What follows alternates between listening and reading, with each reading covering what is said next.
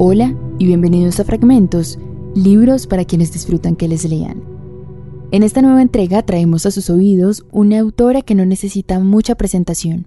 Se trata de Vivian Gornick, una autora estadounidense que en los últimos años ha sido conocida por sus ensayos, particularmente en dos libros, Apegos Feroces y Mirarse de Frente. Traemos a sus oídos el primer ensayo que abre el libro Mirarse de Frente, publicado por la editorial Sexto Piso.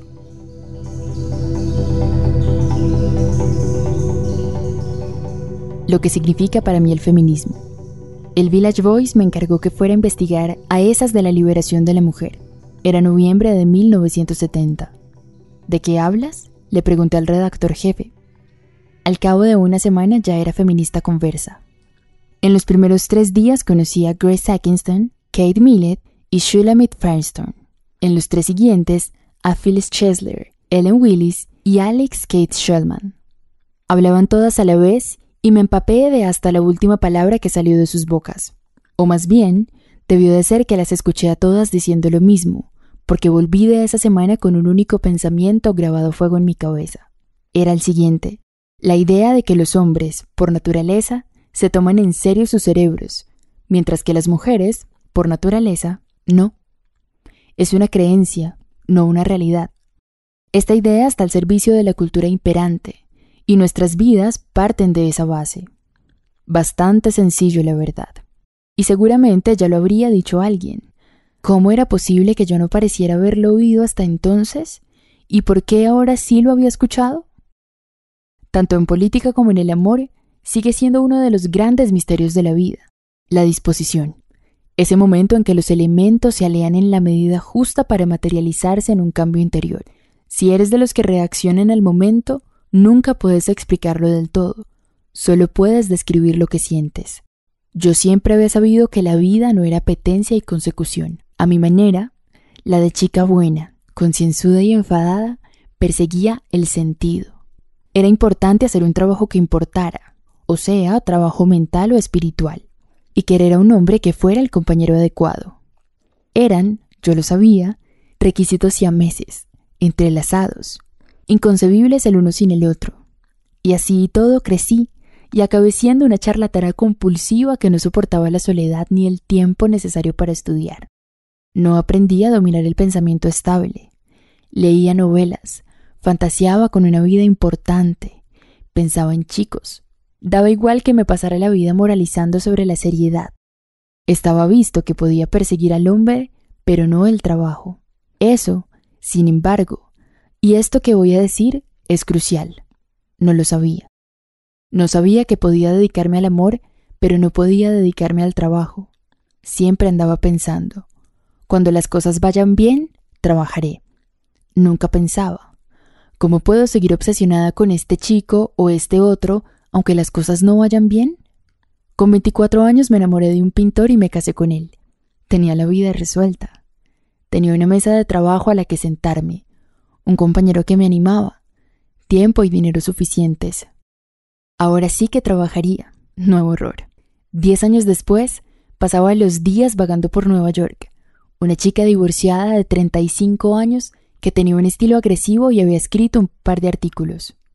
Más allá de mis bravatas, la confusión era honda, la desorientación profunda. ¿Cómo había acabado así? Palpitaba a diario mi cabeza con aquella idea. ¿Y cómo podía escapar? Preguntas para las que no tenía respuestas, hasta que escuché a esas liberaciones de la mujer. Me pareció verlo todo cristalino. Tenía edad, hastío, agotamiento y dolor de sobra.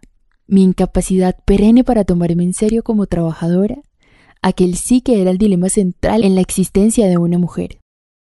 Igual que Arthur Colster, descubriendo el marxismo, fue como si se me estallara la cesera y me salieran luces y música de la cabeza. Qué júbilo sentí cuando conseguí hacer el análisis. Me despertaba con él, me pasaba el día bailando en sus brazos y me dormía sonriendo en él. Me volví impermeable. Los reveses de la fortuna cotidiana no podían hacerme mella. Si me aferraba a lo que me había hecho ver el feminismo, pronto sería dueña de mí misma. En cuanto fuera dueña de mí misma, sería dueña de todo. La vida me sonreía, Tenía discernimiento y tenía compañía. Estaba plantada en medio de mi propia vivencia, gira que te gira, y a mi alrededor veía una sala llena de mujeres, también gira que te gira.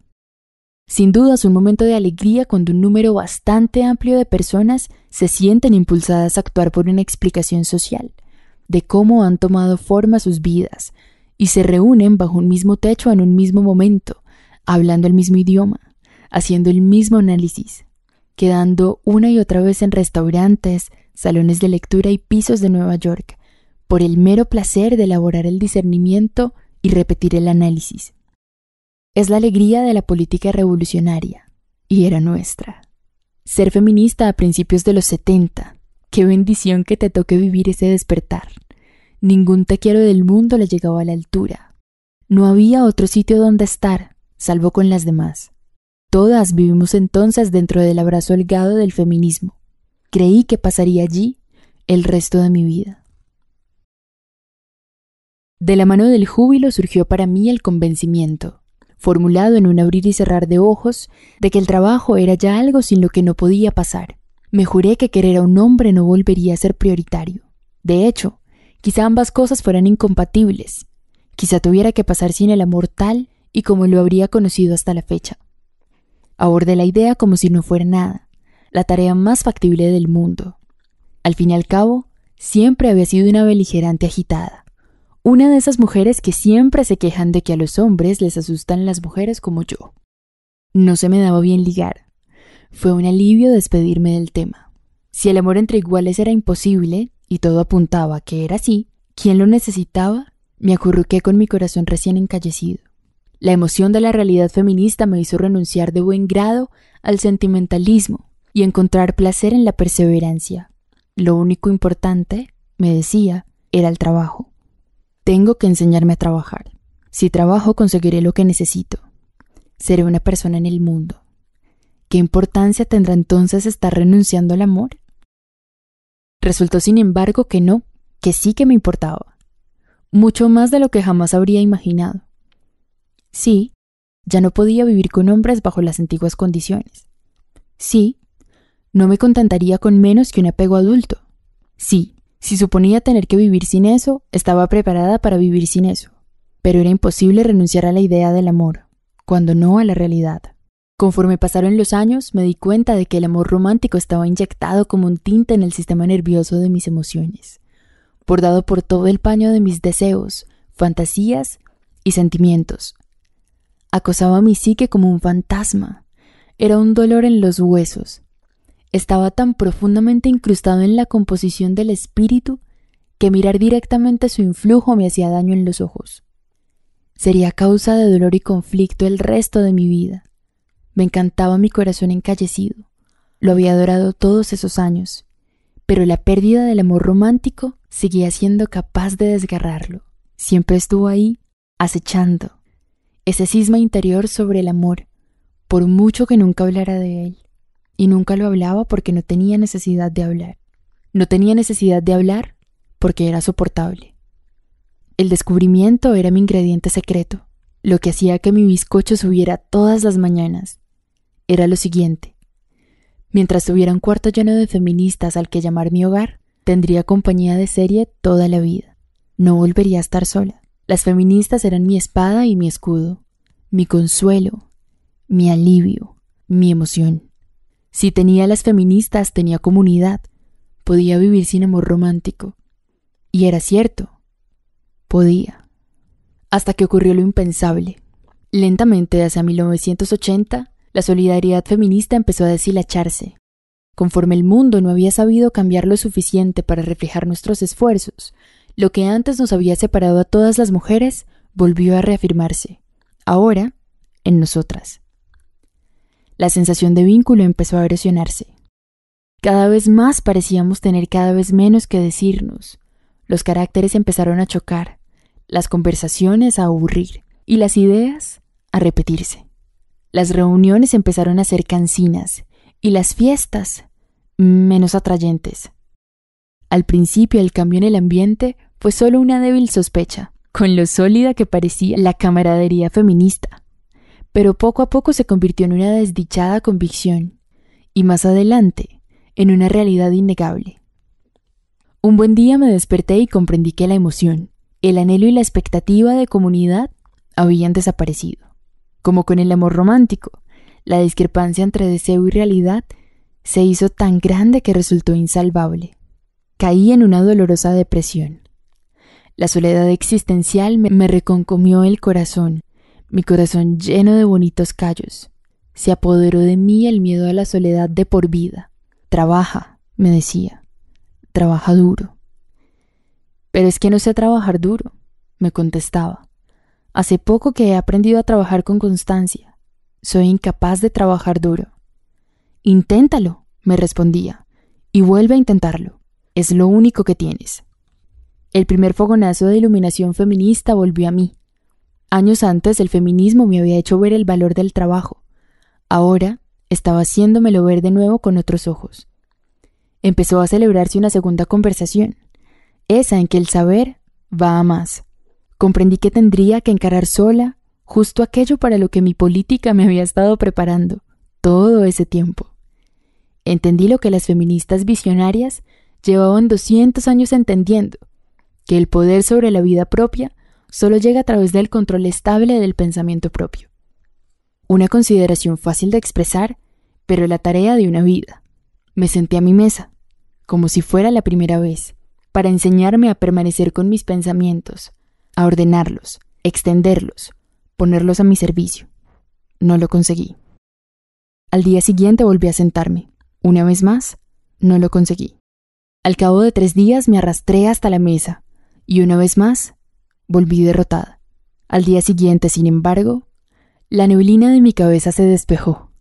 Resolví un problema de escritura sencillo, uno que parecía incorregible, y una piedra me rodó del pecho. Me costaba menos respirar. El aire olía dulce, el café cargado y el día me llamaba. Empezó a evaporarse en mí la retórica del fervor religioso y la sustituí por el dolor tranquilizador del esfuerzo diario. No podía seguir repitiendo el trabajo lo es todo, como un mantra, cuando era evidente que no lo era todo. Pero sentarme a la tarea todos los días se convirtió en un acto de iluminación.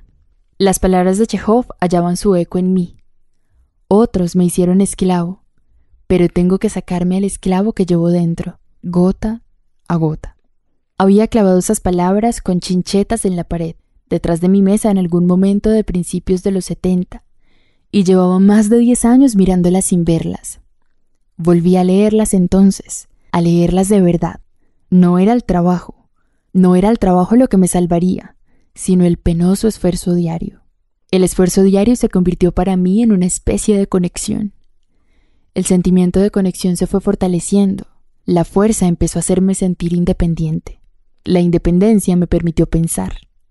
Cuando pensaba me sentía menos sola. Me tenía a mí de compañía. Me tenía a mí. Y punto. Sentí el poder de la sabiduría renovada, de los griegos a Chekhov y de ahí a Elizabeth Candice Tannen. Todo el que se ha molestado alguna vez en indagar en la naturaleza de la soledad humana ha entendido que solo la mente trabajadora de uno mismo quiebra la soledad del ser. Una verdad a la que cuesta mirar a la cara, cuesta mucho. Y por eso anhelamos el amor y la comunidad, dos aspiraciones encomiables en la vida, pero no como anhelos. Anhelar es letal. Anhelar te vuelve sentimental. El sentimentalismo te hace caer en el romanticismo. Para mí la belleza del feminismo estaba en haberme hecho valorar la cruda verdad por encima del romance. Y era la cruda verdad lo que yo seguía persiguiendo. Todo lo que acabo de escribir lo he perdido de vista en incontables ocasiones. La angustia, el aburrimiento, la depresión me abruman, me emborrachan la cabeza, me olvido. La esclavitud del alma es una especie de amnesia. No puedes aferrarte a lo que sabes. Si no puedes aferrarte a lo que sabes, no puedes asimilar tus propias vivencias. Si no asimilas las vivencias, no hay cambio. Sin cambio, la conexión con una misma perece. Y como eso es insoportable, la vida misma es una infinitud de recordar lo que ya sé. ¿Dónde me deja todo esto? En un forcejo perpetuo. He soportado la pérdida de tres romanzas de salvación. La idea del amor, la idea de comunidad, la idea de trabajo. Con cada pérdida me he encontrado volviendo a esos momentos reveladores de noviembre de 1970. El feminismo de los primeros tiempos sigue siendo para mí el fogonazo vital del discernimiento que me despeja la mente, me rescata de la autocompasión, me brinda el regalo incomparable de querer ver las cosas como son. Sigo forcejando con el amor, forcejeo para poder querer a la vez a mi corazón con callos y a otro ser humano, y forcejeo también con el trabajo. El esfuerzo diario sigue siendo extenuante, pero al hacer el esfuerzo, estoy resistiendo al romance. Cuando resisto al romance, cuando miro sin parpadear toda la cruda verdad que puedo asimilar, tengo más de mí. El feminismo vive en mí.